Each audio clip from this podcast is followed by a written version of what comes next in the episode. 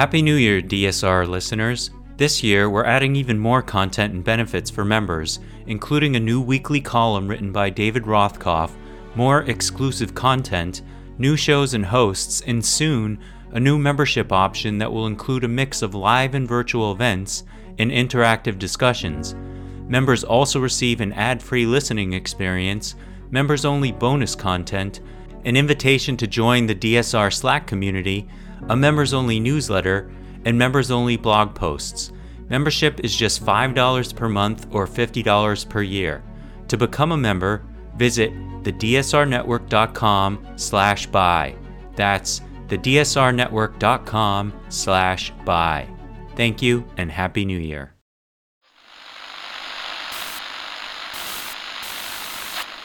Nine, twelve, ten, twenty-eight, two, twenty-three. This is Deep State Radio, coming to you direct from our super secret studio in the third sub basement of the Ministry of Snark in Washington, D.C., and from other undisclosed locations across America and around the world. Hi, this is David Rothkopf, the host of Deep State Radio. For this episode, we're doing something special.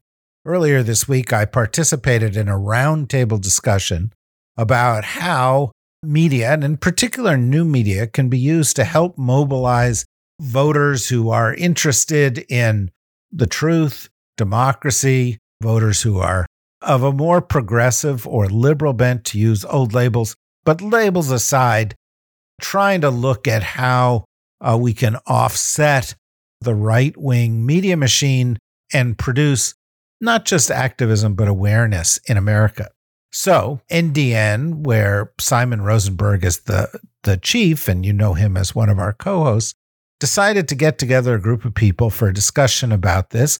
Simon hosted it, and the discussion included me, Tara McGowan, who is another of the co hosts that you've been hearing each week on Thursdays or on our Thursday show, Joe Trippi of Resolute Square, and Ben Meiselas of the MeidasTouch. And all of us talked about what our organizations are doing uh, and how this can be relevant in the future to American political discourse. It was a great discussion, lasted about an hour. We're giving it to you in your entirety here so that you can uh, give it a listen, think about it. And if you've got some thoughts about what we said or what anybody else said, please get directly in touch with us either via Twitter or at our website. Uh, we want to hear more. Thank you. Hey, everybody. It's Simon Rosenberg here from NDN. Thank you so much for being here with us today. I want to also acknowledge and thank my partner in this, Mark Riddle from Future Majority, who you'll be hearing from a little bit later in this presentation. We've got a great event today, and I'm really excited to be sharing with you four people who inspire me every day, who I learn from every day as we all work together to make our party and our family louder and more effective in the coming debates in 2023 and 2024. The premise of this event today really started from my work 30 years ago in the war room in the Clinton campaign in 1992 the war room was something that came about because of the learnings that happened in the 1988 campaign and the sense that we didn't do well enough in the day to day information war, that we needed to organize our campaign differently to be louder and more effective. And so that work has been really part of my work in the family for the last 30 years. I'm a former TV producer and writer for ABC News. And, and I think that you know, as we innovated in the war room 30 years ago, I think we're in a period now where we need to innovate again. There needs to be a building period. The other side is louder than we are. They're not better than we are, but they're louder.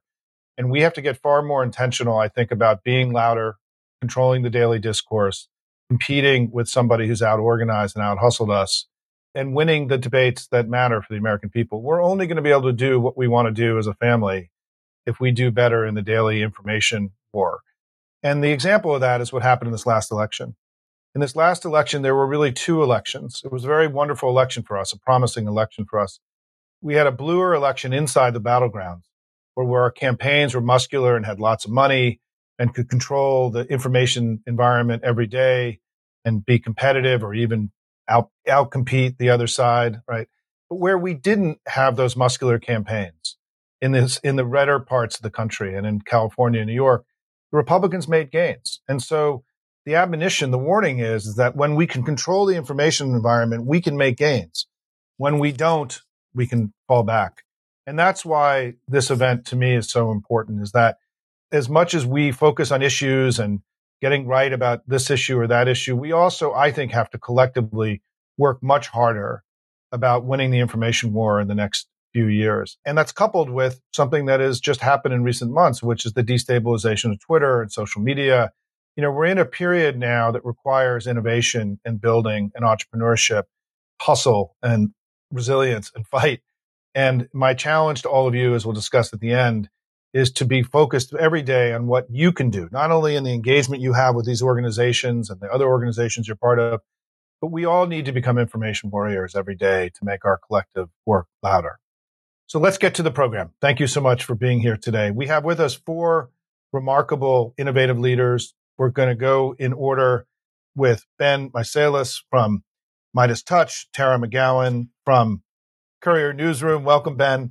Joe Trippi from the Resolute Square, and David Rothkopf, my dear friend from DSR Network and Deep State.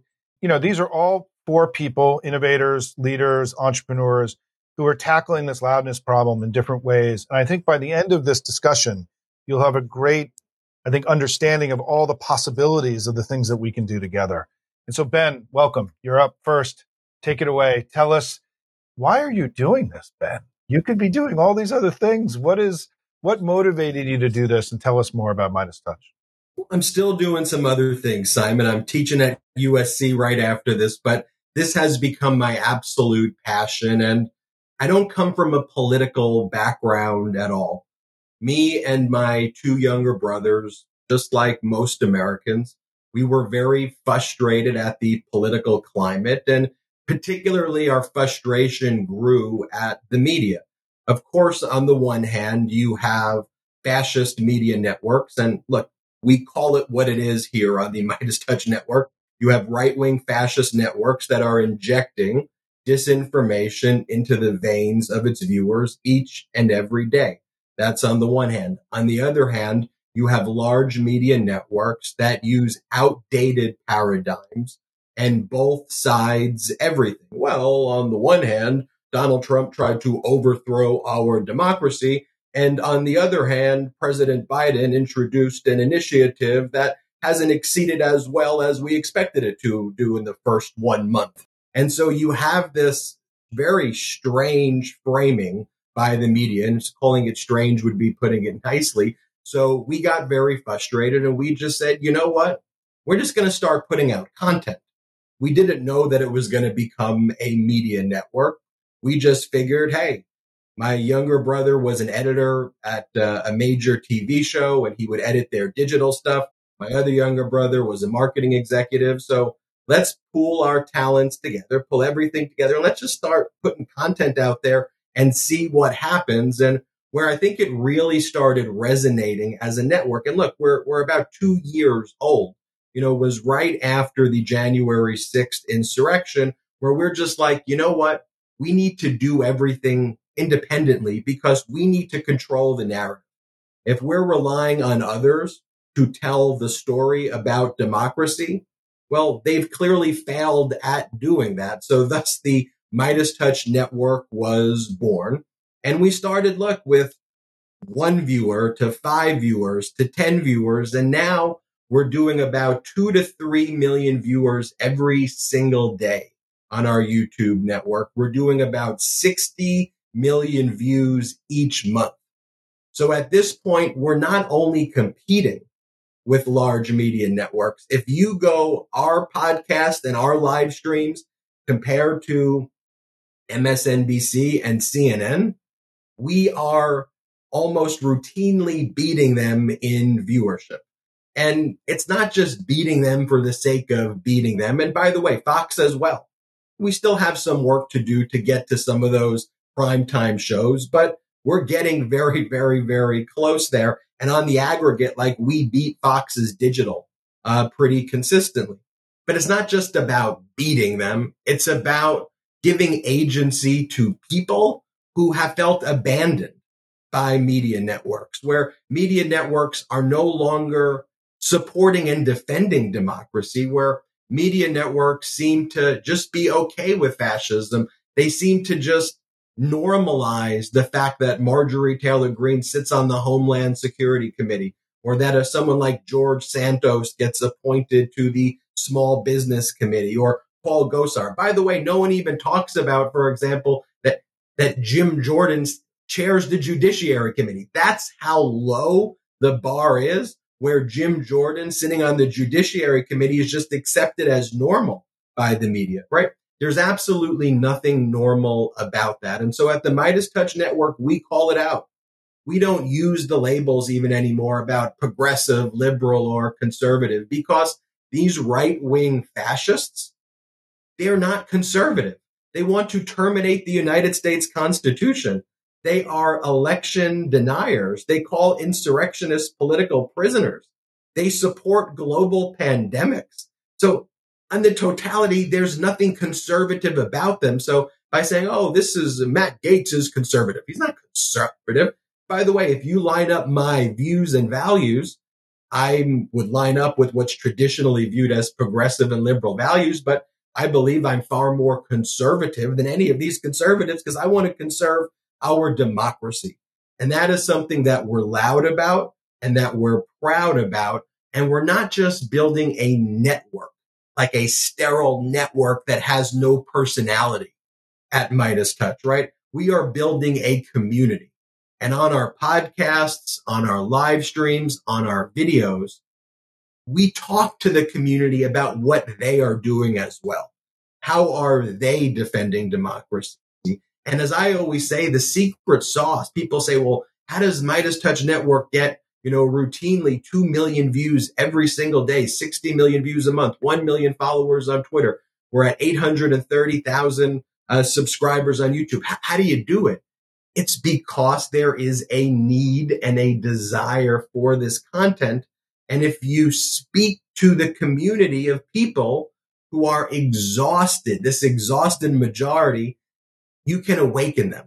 And I think that's what we've done at the MeidasTouch Network. And that's what we focus on awakening that exhausted majority that loves democracy, that loves this country, that loves our constitution, not in performative ways, but by walking the walk as well and talking the talk as well, but really walking the walk. And so we want to lead by example at the MeidasTouch Network. And I think the midterm, Simon, and how we met is a great reflection of that, that the large media networks were pushing a false narrative about the red wave, that it was fait accompli, that Democrats were going to lose. Oh, woe is me. And so we connected. I saw what you were doing online. We had you come on the podcast and the audience that we had together far exceeded the large media networks. And we gave people accurate information um, we gave it to them rapidly, accurately. We spoke the truth. And I think that was so critical there. And so also, and, and I'll leave you with this because this yeah. is something that we also champion at the MeidasTouch Network are events like this. I think for far too long, groups that, and again, I don't like the labels, but for the sake of ease, let's just say progressive and liberal groups. One of the things that I found when I got into this space sometimes would be very territorial over their little spaces. And so one of the things that we've always, you know, championed is the exact opposite of that. Whatever we can do to elevate other voices on our platform, that is something that we are going to do. And everybody here speaking today is also committed to those values. And so we want to tell everybody watching this, the Calvary is here. The pro democracy media is here and you're watching something special where your voice will not just be heard, but your voice will be championed by a new wave of media. Thank you so much for hosting. Thanks, Ben. And listen, thank you so much for everything you do. It's been fun getting to know you. And now, next up is Tara McGowan, uh, who I also met during this Red Wave journey that I've been on, uh, who I'm so inspired by. It's just great to have you here, Tara. Take it away. Thanks for having me, Simon. And hi, Ben. Good to see you. Very excited to be here. Um, hi, everybody. I'm Tara McGowan. Um, I'm the founder and publisher of Courier Newsroom. We are a, uh, to carry on the, the thread of what Ben was saying about hating labels, uh, we are a left leaning um, local news organization um, and network that I started in 2019 with the first newsroom in Virginia. Uh, we now have eight newsrooms in battleground states across this country. Uh, we are in Virginia, Arizona, Florida, Iowa, Michigan, North Carolina, Pennsylvania, and Wisconsin. And we're going to actually be expanding the network for the first time in about a year and a half this year, which I'm really excited about. I started my career in journalism and then I left uh, because I, I worked for corporate media for a little while. I worked for CBS and 60 Minutes and then did some documentary work. And something that really bothered me when I was in uh, in the media was was not knowing the impact of the work and the journalism. And so I got closer and closer to wanting to have a direct impact, and that brought me into politics. Not too long after I started my career in journalism, and then in politics, I learned fairly quickly how Democrats and progressive organizations relied so so heavily on paid advertising to get their message across for all the reasons that uh, Ben mentioned about the flaws in our media today, and there are many, and I'm going to speak about a few more of them. Um, I, it, Democrats haven't had the ability to push their narrative or their messages or even just the facts through earned media channels and these outdated paradigms, as Ben called them. And so they've relied um, heavily to the tune of billions of dollars every year on paid advertising across television, radio, direct snail mail, and increasingly digital for a lot of work that I and a lot of my colleagues in the space did for a number of years to get more increase in digital advertising. But after about 10 years as a digital strategist running massive, I think very smart test driven advertising campaigns to support progressive causes and candidates, I felt that we were we were really asleep at the wheel because we were never able to gain sort of the offensive in terms of the, the narrative the right wing media not only uh, evangelizes their disinformation and misinformation and, and red meat to their base that sows mistrust and hate and violence increasingly in this country, but they also are incredibly skilled at driving the national narrative that the mainstream media then picks up and then, of course, creates false equivalency with the other side or even just facts and truth. And that, that's meant that there is a, a, a, massive gap in just the understanding of who Democrats are and what, what they stand for. And also, um, even more dangerous is that journalists and, and media are not incentivized to talk about the good that government and elected officials do when they do good, regardless of what side they're on. Um, and so a lot of that information doesn't get to the American people. So in the time that I was running uh, political ad programs on behalf of progressives and Democrats, I became really, really obsessed with a rather large slice of the electorate in this country. And I refer to them as passive news consumers. Um, and this is an increasing, it's, it's at least one third of the population. I think it's much higher than that, but we don't have good data. And these are people who do not watch cable news. They do not pay through paywalls. So they're not reading newspapers today, which are reliant on paywalls to stay in business.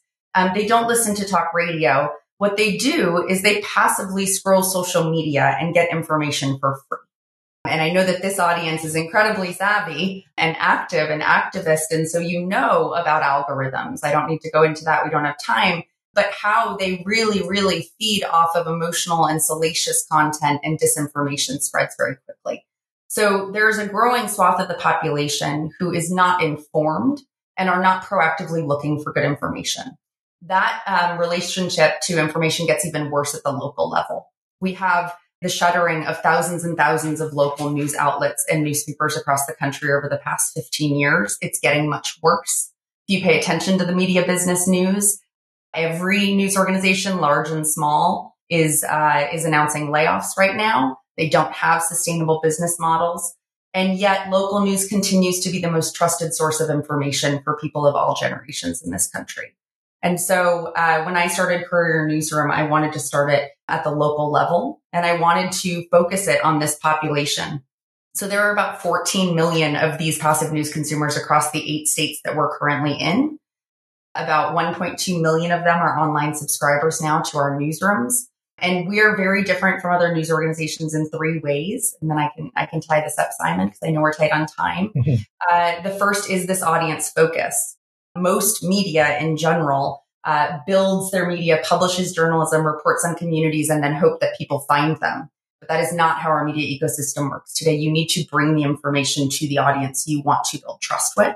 So we are very targeted and intentional about reaching these communities using things like the voter file and commercial data to find them where they are on Facebook, Instagram, TikTok, using Google search and other search engines and put our coverage in front of them.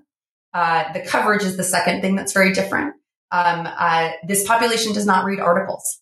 They don't go to websites. So um, how do they get their information? Uh, our reporters, we have trained them to distill good factual information and storytelling into social media graphics, into vertical video, skimmable email newsletters, um, and we're going to be launching SMS as well this year. And so we really focus on format. Can you get the information you need by scrolling passively? Can we reinforce that information? Uh, the right does this really well. And so the format is the second piece. We are exclusively producing for social media and email not websites or uh, or traditional formats. And then the third and the last thing that's very different about us is really the political data uh, driven strategist and operative in me. I can't really shake is that we measure the impact. We run experiments under our boosted news on social media and we actually analyze the difference between people that we reach with our news coverage and people that we withhold in a control group. We look and analyze the difference between turnout and elections. And we have proven through dozens of these infield experiments that we actually increase turnout among this population. And an added layer of, uh, of value here is that when this population votes, they tend to vote Democrat. So we don't tell them who to vote for. We don't even endorse candidates, but we put the facts out there. We center them in the coverage and the story, and we actually see them increase their civic participation. So it's a different model. Um, we are going to be actually, I'm very excited. I haven't announced this at all yet, uh, but a little teaser is that we're going to actually start producing some national programs and products for communities like this one this year. So I would encourage everybody to follow us at Courier Newsroom on Twitter, or I'm at Tara E. McGee. We can throw these in the chat or sign up to get updates at couriernewsroom.com. And you can also find all of our state newsrooms. They all have their own names and social channels so you can push your friends and family who live in these battleground states to follow and to share this content because that's how we're going to get louder and increase our share of voice and drive the narrative. So really appreciate being included in this group, Simon, and all the work that you have done to get us this far.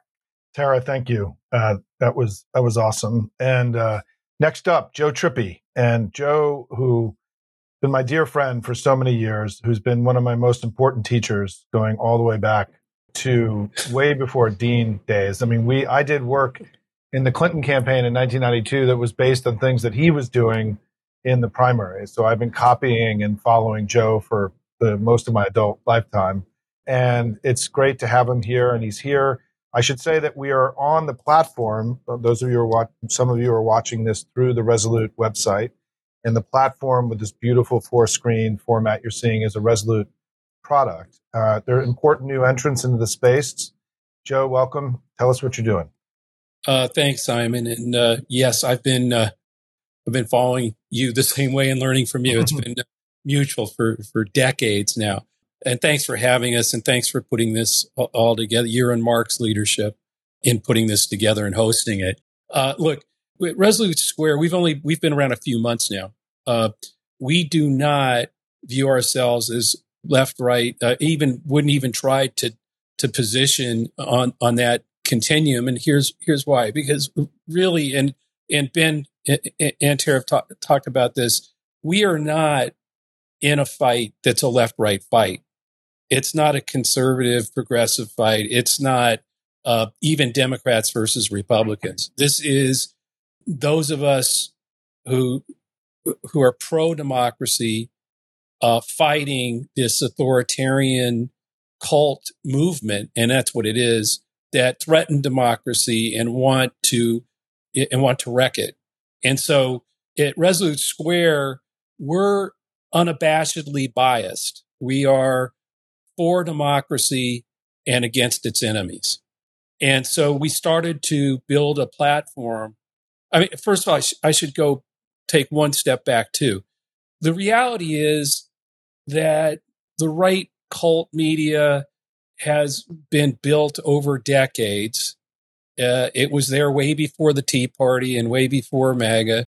It has been funded with billions of dollars, whether it was Murdoch at Fox News or, you know, and then you have Breitbart, Alex Jones. I mean, it's a it's a constellation that was that was formed and built over decades. That, frankly, and we saw this with a piece that Philip Bump did for the Washington Post in the Washington Post that showed how that outrage machine actually actually drives the national narrative. So that so that when Fox starts out of the blue doing crime, crime, crime, crime, crime every half hour on the half hour, every 10 minutes and every 10 minutes, that what happens is two weeks later, MSNBC and CNN are also jumping on the crime, crime, crime, covering it as a, a, a major issue and driving it.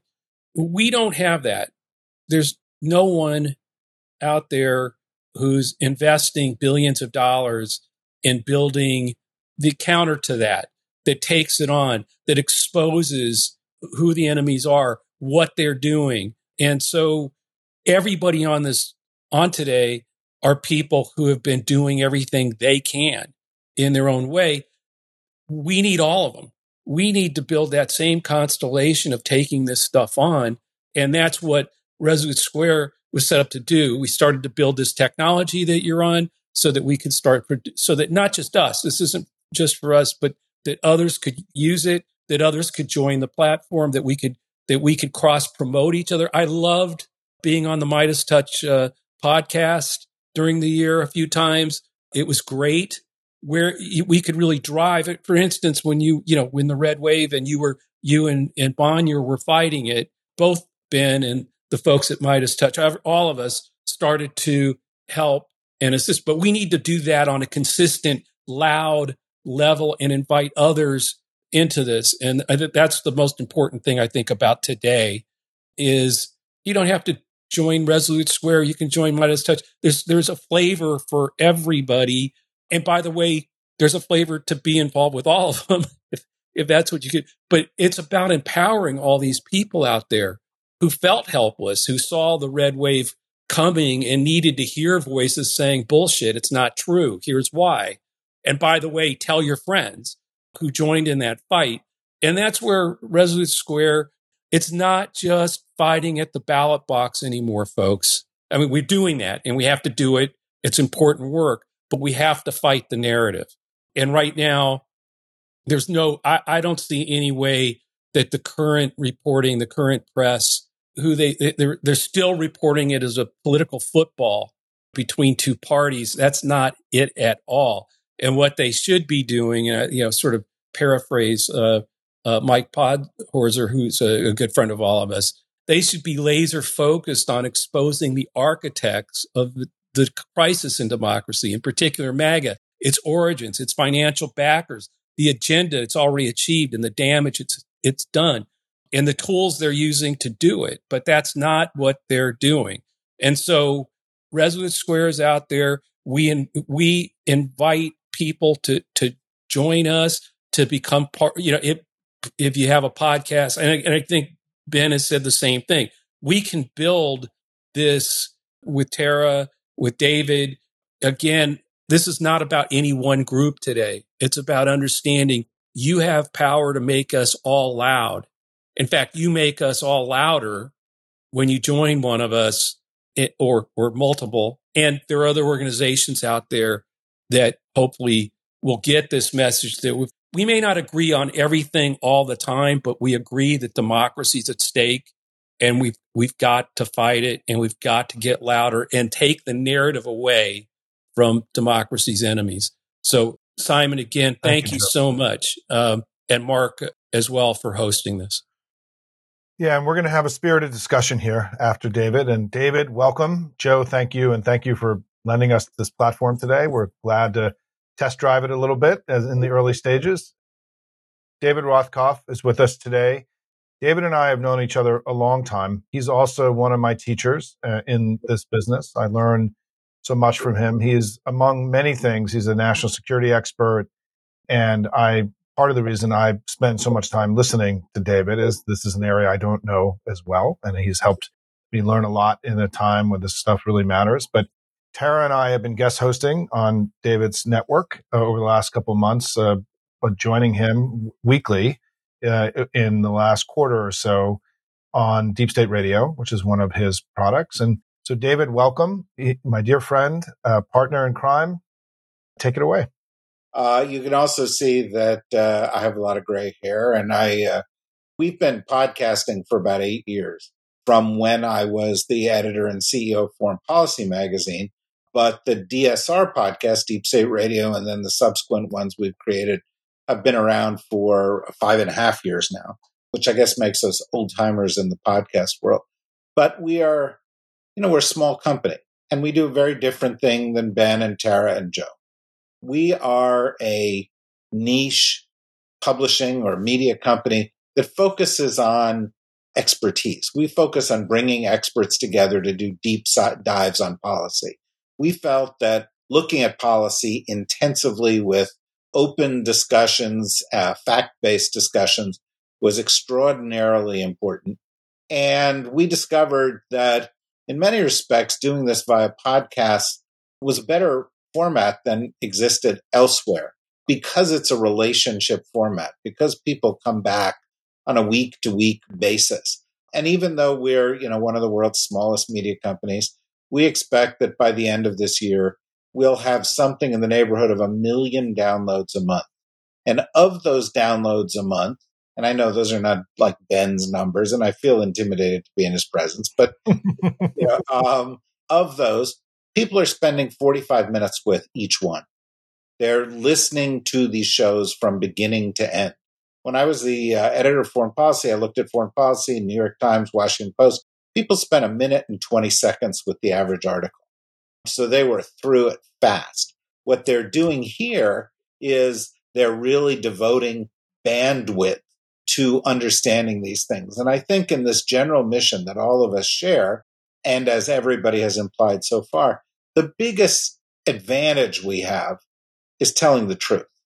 When you tell the truth about what's happening, when you tell the truth about what people are, when you tell the truth about what our policy choices are, then you have the ability to persuade people that this is not a choice between two political parties, as Joe put it.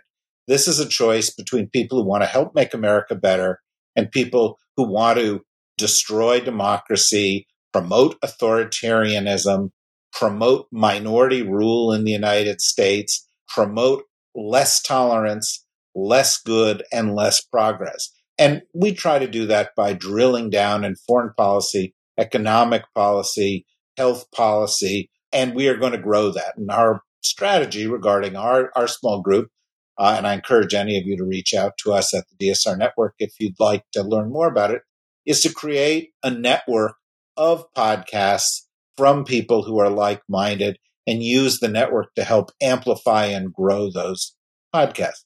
The final point that I want to make, though, has to do with the pace of change. When Simon and I got to know each other right in the very beginning of the Clinton administration, we were one year out from the invention of the World Wide Web. Twitter was invented two years before Barack Obama ran for president. TikTok was launched when Donald Trump was running for president. These platforms have gone from being nothing to being platforms that more voters under 30 trust these platforms than trust traditional platforms. And two thirds, actually, uh, eight out of 10 Americans get their news from new social platforms every single day. Uh, so the pace of change is rapid, and we can expect between now and 2024 more platforms, new approaches, more comfort with uh, newer ones like TikTok. And I think that that's going to continue onward for a while. Why is the pace of change important?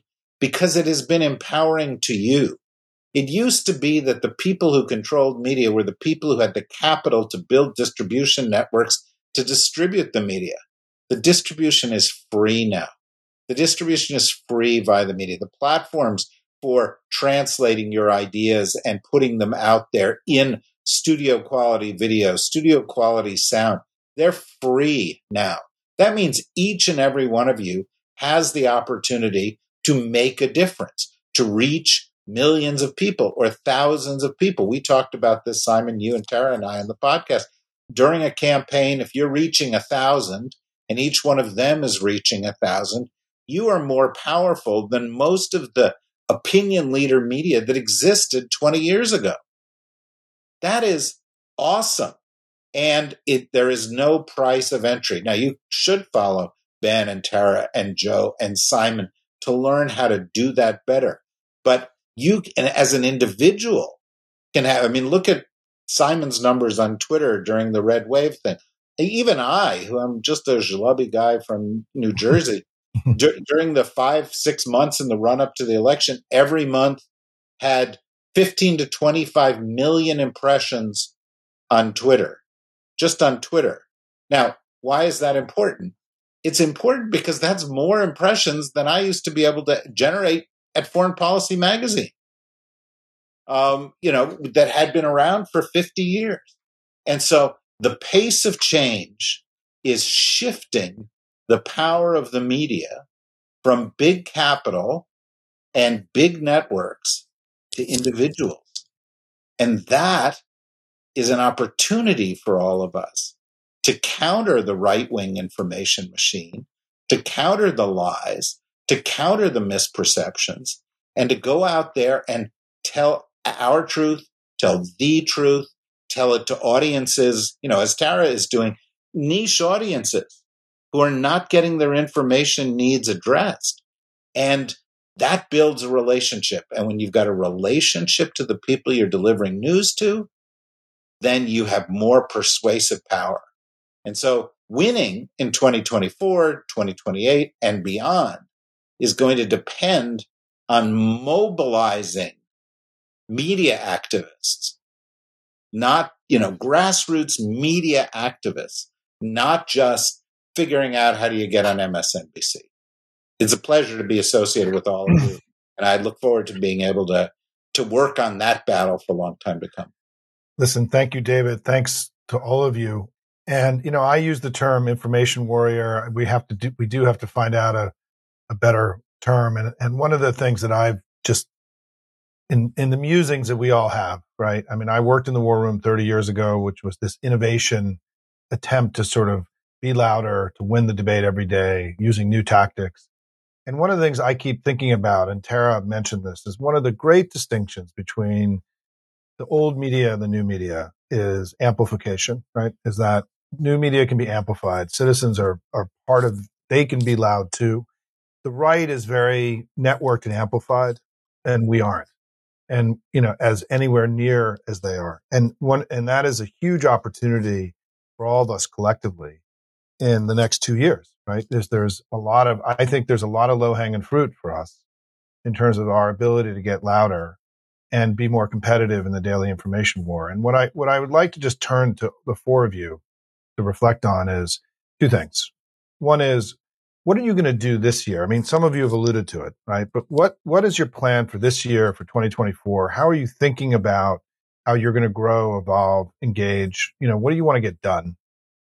and also reflect a little bit about this idea as David and Tara, all of you referenced it, right? Is the role of the individual and that we do have far more agency. I mean, I, I think that one of the things in my red wave journey that was so powerful was how people had lost agency. They had felt that it was inevitable, that the red wave was going to come. We had no choice. It was going to wash over us, that the bad guys were going to win and there's nothing we could do. And, you know, I went back and looked at Timothy Snyder's book and, and the famous book. And in his first chapter, his first chapter is do not, you know, the, the lesson is do not obey in advance, right? And about fascism is that, and I think that part of the conditioning of the right is to convince us that there's nothing we can do, right? That we are overwhelmed, that they're, it's like the Wizard of Oz, right? That they're loud and noisy and they're, it's inevitable that they're going to prevail and and I think it's why the what the four of you have done is so inspiring to me. Because you've said, you know, no way, man. Look, we got a lot we can do and, and that we can succeed in making ourselves louder making sure our politics prevails. And so just reflect if you could, and I'll just go in the same order if you don't mind. It's just easier that way. How are you thinking about the next year, two years? What are you going to do? What's important to you? And how you're going to grow your enterprise? So I think, Simon, it's about, to your point, creating a community. I think one of the things that snuck up on the pro democracy community, the exhausted majority, is they were exhausted, and you had this community, this MAGA right wing fascist QAnon, very strange community developed, but it was a community. And I think people are longing for connections and the way people get brought into cults, they could get brought into these negative echo chambers. And so by continuing a relentless amount of content, if you go on the MeidasTouch network, it's not just the podcast. It's not just the live streams every day there is probably 10 videos of all the main stories of the day that are on YouTube. And then we post them on the podcast. And then we do it on every social media platform. And part of the messaging embedded in there, though, is to let the exhausted majority know you don't have to be exhausted anymore. We're here. The cavalry has arrived. And let's be loud. This MAGA community when you break it down is small, but very loud. And so what we need to do is we need to band together and we need to have that sense of, of truly shared values of what America is and not let these kind of fascists trample over it. It's about the language. It's about the messaging, but it's also about a relentless, relentless nature and as we approach 2023 and 2024, and you hold events like this, doing more events like this is part of what our goal is because we need to now build the links. Like you saw what Tara's doing, what David's doing, what Joe's doing, and what I'm doing. And they could all, they're all a little bit different, right? The way Tara's targeting with data, the way Joe's developing new technology, the way David's speaking to a foreign policy community, you know, the way we're building community and just getting the content out to so many people. You bring the skills like that together, and that's when it starts to become unstoppable. So how do we build those links? That's going to be part of 2023 and 2024, Mike. Tara. Sure. I want to underline everything Ben said. Um, and that's why I'm so excited about this group coming together. And there's others that aren't here. I want to lift up too. Crooked Media has done amazing things at podcasting too, to uh, inform and mobilize progressive activists, especially coastal activists. They matter. They can donate to campaigns. They can volunteer. They've, they've built something really incredible over there too. And there's other niche, uh, uh, you know, I'll just call it pro democracy since we're all in agreement. These labels don't make sense anymore outlets uh, and that are that are really operating at a community level, which I think is really important. So I alluded earlier to a few things we're going to be focusing in on um, uh, to expand our model this year. One of them, um, I really hoped that we wouldn't actually need to do such really intrepid political reporting or investigative journalism, and that instead our focus at Courier could be taking great journalism where it exists or information and just getting it in a digestible format to the audiences that are not getting it. But something we have definitely learned is that there is a massive gap in local political reporting and also just the navel gazing of the national political media. The example I want to pull out is George Santos, who I'm sure everybody is aware of and talking about. Um, actually, a local right leaning publisher publication did cover a lot of his lies and they pitched it to national news outlets who didn't take the bait. And he then was elected and is now a Republican member of Congress that contributes to Kevin McCarthy's very slim majority and is now on committees. And this is somebody who the lies, you know, we learn about new ones every day. And, and that's a real shame and that shouldn't happen. And so not only is there so much information that just isn't being reported or surfaced at the local level that needs to, for voters to be informed about who their candidates and elected officials are. Um, but even sometimes where it exists in more traditional formats, there's no pickup. And so we see a real opportunity at Courier to double down on hiring more political reporters in our states, um, given our model, and being able to really nationalize some races that should be. We have a newsroom in Iowa. We acquired Iowa Starting Line in 2021, a really reputable uh, news organization. The New York Times did a glowing profile of in uh, in 2020, and we take a lot of credit for just making uh, the race with Chuck Grassley tighter because we covered every single one of his town halls. We got national and international pickup of some of our coverage, and it wasn't nearly enough because if you look at the numbers in Iowa, Iowa is very red now. But if there was more infrastructure, if there were more resources in more places, to Simon, your larger argument about um, what happened in 2022, we actually could win a lot more, and in places that that a lot of folks um, that we know in national politics would would you know scoff at even the idea of. And so I really, really think that local political reporting can can help us nationalize more of these races and put more states and markets and districts on the map. And so that's what we're hoping to to do in addition to launching some national programming for folks like this audience. As somebody who's been in the game here full time for 30 years now, it's hard to believe. One of the things I and I run a 501c4 and C3 is that I, I think the what's so liberating about what all of you are doing is that you know the, the traditional political organizations have all sorts of legal limitations in the way that they can conduct speech. And what the right did, for those of you, the history of this is that, you know, the right, the, what they did was they first 30 years ago, 40 years ago, allowed talk radio show hosts to be considered to be part of their politics, right? They expanded the definition of what a political, of what a political party and a political movement was by starting with talk radio. Rush Limbaugh was reaching 20 million people a week, you know, 20 years ago 25 years ago, 30 years ago, when there were 70, 60 million voters, right, in the country. And when I started NDN in the mid 1990s, it was amazing to me how, what a presence Rush Limbaugh had in swing districts all across the country. I would talk to people running in the hardest districts and they would talk about Rush as if he was like a major part of their, of what they had to deal with every day. And this was pre Fox, right? So part of what the right did, which is they they created a way for politics to happen using media organizations. And so part of what you're hearing today is a delayed response by us in many ways that we were too reliant, as Tara said, on campaigns, on 501c3s and C4s, which are deeply limited in the way they can conduct speech. And now we, we're innovating in the form. And this is why I think, Ben, one of the reasons this stuff is so explosive is that it there was this massive void. We were over invested in C3s and C4s relative to the right. And now we're catching up at a structural level in ways. And we're not, as David said, we're not believing that MSNBC is going to solve our problem. They're not. That, you know, they're going to be part of what happens. But there are a lot of Republicans on MSNBC, right? I mean, it's not, this is not, a, a, this is not one of, this is not our family. This is a place that we are related to, right? Or it's a, a distant cousins. They aren't our brothers and sisters, right? And what's happening is what you're here today hearing about is something that is deeply powerful, which is we are taking control of our own discourse and our own destiny as people in the pro democracy center left. So I turn that to Joe. Joe, 2023, talk about Resolute and where you guys are headed.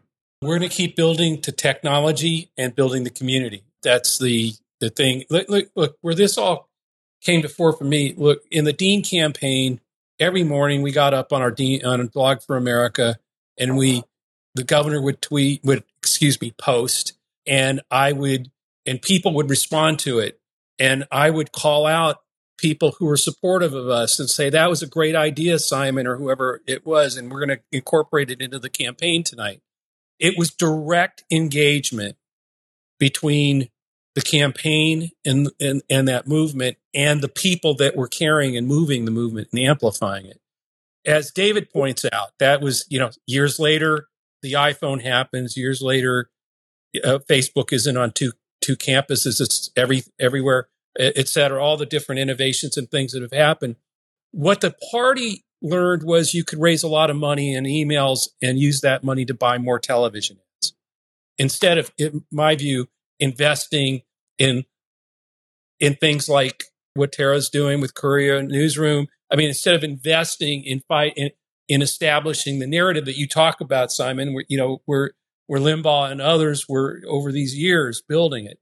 that's what Resolute Square is going to do because I actually believe that that engagement, and I and you see this with with Ben and Meidas, and it, it, I think all of us are hitting that, trying to hit that mark. But I think we've got to invest in the technology that makes something like this that we're doing today, improve on it, and continue to build it. That it's that there are platforms that others can use to amplify their voices and build that community and that direct engagement with, with those that are getting the content, seeing it, that they can pass on. Uh, because getting that information from your friend is a much more powerful thing than than a candidate saying, "Hey, look at me. This is a great speech I gave today." No, it's when someone says, "Hey, here's a fact, or here's a speech, or or or a policy thing you should look at." And so that's what we're trying to we're trying to build as a, a, a platform with the kind of technology that others can use to amplify their podcast, their content, um, and at the same time, as Ben talked about, build that community writ large where we're we're cross promoting each other. I mean, there's no these communities they can be in different places, but we can all work together to make sure that when something like the red wave is it, it, bullshit is coming out, that we're you know that all our communities know and are amplifying. So that's what that's what Resolute Square is trying to do. I mean, you know, there's one thing, Lincoln Project. There's all kinds of people, uh, things that I've been involved in where we're trying to fight the battle at the, at the ballot box or or in that you know ad space. But this is really about building a community and giving that com- providing the community with tools and technology that lets us build a network that really rivals what's going on out there. And it's for all you know every group out there um, we want more of them. we need more more folks out there with that are in, locally. I think is really powerful thing, and so what Tara's doing is is real important as well. All of it is. David, you're um, you're ahead, and if you can keep it short because we're a little over time here, I'm oh, sorry, sorry, about that. First of all, I'd underscore that what everybody's talking about here, which is community. New media is about relationship. It's about building communities. It's not just about the passive delivery of information from a creator to a consumer. And you have to keep that in mind when you're doing it. If everybody out there is being empowered by this, that's great. Learn the relationships, the secrets of relationships that Ben and Tara and Joe have learned. That begins with don't be a dick. There's a lot of media out there that's like, I'm really pissed off at the world and I'm going to vent my spleen. And that's like, you know, save that for the kitchen table. You want to build a relationship with people out there so they're going to come back. Our focus is to stick to our niche and that means we're going to build policy verticals. We have foreign policy vertical, we have national security verticals. Yesterday, we did a great, great economics podcast. You can expect a regular economics podcast. We do stuff on judicial and legal issues. We do stuff on the substantive side of political issues. In other words, bills and things that are pending in the Congress and how they're going to go. You're going to get more of those. You're going to get more pods on our platform. We're going to build out our network you're going to get more ways to interact with those pods and the personalities involved with them because again it's about relationships and and that means live events that we're going to do and you're going to see us on more platforms because everybody here has underscored this you don't just create content you find the platform that the audience is going to use and that every you know moment of video you've got can be distributed on your platform, on YouTube, on TikTok, on Twitter, and use as many of those different platforms as possible. You'll see all of that from us uh, in the course of the coming year as we, uh, our plan is to double in size up by every metric. Okay, David, we're going to hold you to that. Let me um, listen. We've gone on a little bit long, and I want to bring in Mark for some closing remarks. And I just want to say thanks to all of you for us to make sure that democracy prevails, we have a lot of work to do. We have to organize ourselves differently.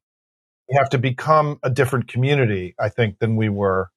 And we have to be very open to innovation and to new ways of new ideas and new people and new formats, and new organizations. This is a time where we have to break down a little bit of the old stuff and build, you know, new stuff in my view. And, and it's why I'm just so grateful in my own journey for having met and spent time with all of you over the last year. Very inspired by what you do. And I want to bring on now my partner in crime, my dear old friend, my colleague, um, Mark Riddle, Uh, we've been at this together for a long time, and Mark is here for some closing remarks. Thank you, Simon, and thank you, Ben, Tara, Joe, David, and all of you all who uh, participated on this beginning conversation about how we be more loud and more effective. For all those who don't know, I started my career working for Simon back in 1999, so I still work for Simon today, like like all of us. But he's he's generally right on most things, and so I uh, really appreciate his leadership. I'm president of Future Majority. I'm kind of the quiet one, but we do a lot of data and research and work with leaders around the country. Uh, we were founded on the premise of we thought the data needed to get better. I think we've come a long ways in that. We've polled now over 175,000 folks ourselves. But in the family, I think the data has gotten better. We needed to work on storytelling. And we thought generally that we shouldn't give the conservatives the basic American word of freedom and let them just kind of own it. And so we've worked really hard on that. And generally, I was tired to beat Trump and, you know, and Trumpism as part of that. I agree. I'll just kind of end where Simon began. We all need to be louder. We all need to embrace innovation. As David outlined, a lot of things that are in existence today didn't exist even a decade ago. We need to do a much better job controlling the daily discourse. Let's just look at this debt fight right now, which is primarily to court the Fox News base. Um, I think the White House is right. Let's not negotiate with the terrorists. I mean, I think we need to do better every day on controlling the daily discourse and winning the debates. And I think generally, I always hear folks say, well, the party this or the party that or the party's got to fix this. I think what I want to close with is hmm, there's really no set. Everybody on this call is part of the party, right? Is uh, in part of the family and part of a community. And everybody on this call are patriots for giving up time today and thinking through this stuff. And so take these tools, utilize these tools. There's a lot of experts. Tara mentioned other folks who are involved in the fight. I'm really proud of the work everybody did kind of post 16, going in, winning the House in 18, you know, everybody working together, um, helping elect Joe Biden. Heck, only less than 4,000 votes controlled the House this time everybody on this call is a patriot, and I think that's what we have to uh, get to is we're one community, kind of one family, patriots trying to fight for future of our country for our kids, and um, if we do that and kind of row in the same direction, we'll be better off. There's a lot of work to do. Everybody knows the consulting cartel is very strong in DC and likes to control everything, but venues like this and um, outlets like this and talking directly to voters and as Joe Trippi, who's kind of the godfather of of a lot of this, says if you can talk directly to someone, you're better off. And so let's build an even larger community. Let's have millions and millions and millions of people talking every day, trying to win the control, winning the daily di- discourse. If we do that, I think we can build a better country. And as our title is, build a future majority. So Thank you, everybody, for your time, your expertise, your energy. Simon, thank you for your leadership, and uh, we'll all be back in touch.